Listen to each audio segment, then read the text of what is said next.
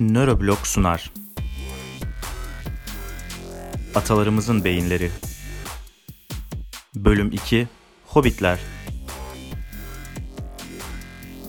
2000'li yılların başında dünya Yüzüklerin Efendisi çılgınlığı ile kasıp kavruluyordu. Tolkien'in kitabı beyaz perdeye aktarılmış ve büyük bir başarı yakalamıştı. Filmin yarattığı büyülü dünyanın baş kahramanları arasında küçük insansı yaratıklar olan hobbitler de vardı. Aynı yıllarda antropoloji alanı ise bambaşka bir sansasyonla çalkalanıyordu. 2004 yılında Endonezya'nın Flores adasında bulunan fosiller antropologları şaşkına çevirmişti. Fosiller anatomik özellikleri açısından kesinlikle bir insansıya benziyordu ancak şimdiye kadar keşfedilen insansı fosillerinden epey farklıydı. Çok ama çok küçüklerdi. Bunlar gerçekten ayrı bir tür müydü yoksa birlikte yaşayan cüce insanların fosilleri miydi? Sonradan bulunan fosil kanıtlarla tartışma nihayet erdi. Bulunan fosil insanın da atası olan Homo erectus'tan evrimleşen yepyeni bir insansı türüydü. Yani kuzenimizdi.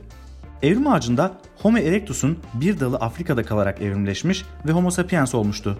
Bir başka dal ise Asya'ya doğru ilerlemiş ve fosillerini bulduğumuz Homo floresiensis haline gelmişti.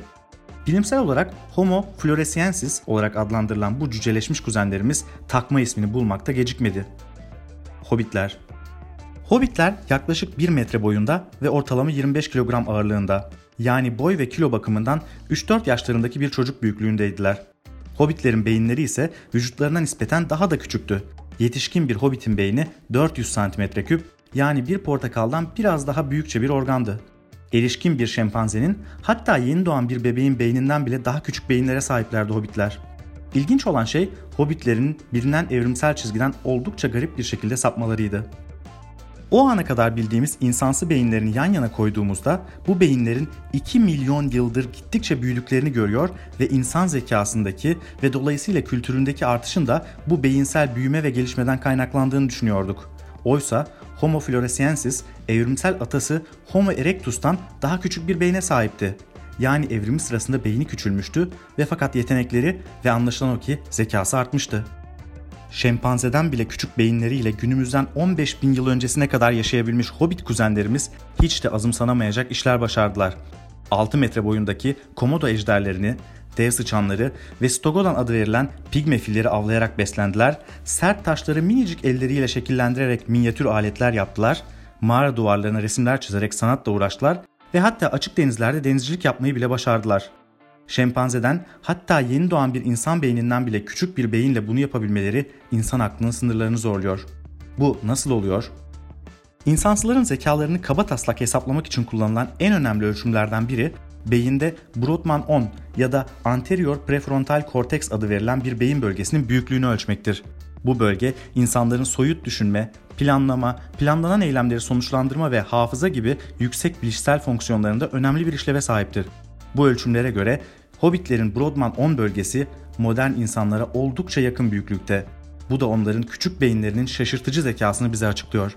Broadman ona sahip olmak için büyük bir beyniniz olması gerekmiyor. Burası oldukça küçük bir beyin bölgesi. İnsanlardaki büyüklüğü sadece 14 cm3. Beynin sadece %1'i yani bir kibrit kutusu kadar. Ancak insanlarda diğer insansı maymunlarla karşılaştırıldığında yine de çok büyük. Örneğin zeka açısından en yüksek kapasiteli insansı maymunlardan bonobolarda bu bölgenin büyüklüğü ancak 2,8 cm3'e yani insan beyninin 5'te birine ulaşabiliyor. Hobbitlerin bu kadar küçük olmasının nedenlerinden biri de ada cüceleşmesi denilen bir durum. Geniş kıtalarda yaşayan avcı toplayıcı toplulukların potansiyel yiyecek rezervleri daha fazladır beslenmekte zorluk çekseler de coğrafi ve iklimsel sebeplerden oluşabilecek kıtlık durumlarında başka coğrafyalara göç ederek hayatlarına devam edebilirler. Adalarda yaşayan avcı toplayıcıların ise çoğunlukla kaçacak bir yerleri yoktur. Bulundukları adada hayatlarını devam ettirmek, bulabildikleri kadar yiyecekle yetinmek zorundadırlar. Ada cüceleşmesi sadece hobbitleri açıklamakla kalmaz. Örneğin hobbitlerin yaşadıkları Flores adasında bulunan ve pigme filler olarak adlandırılan inek büyüklüğündeki küçük filler de ada cüceleşmesinin eseridir. Hobbitler belki de büyük bir beyne ihtiyaç duymadılar.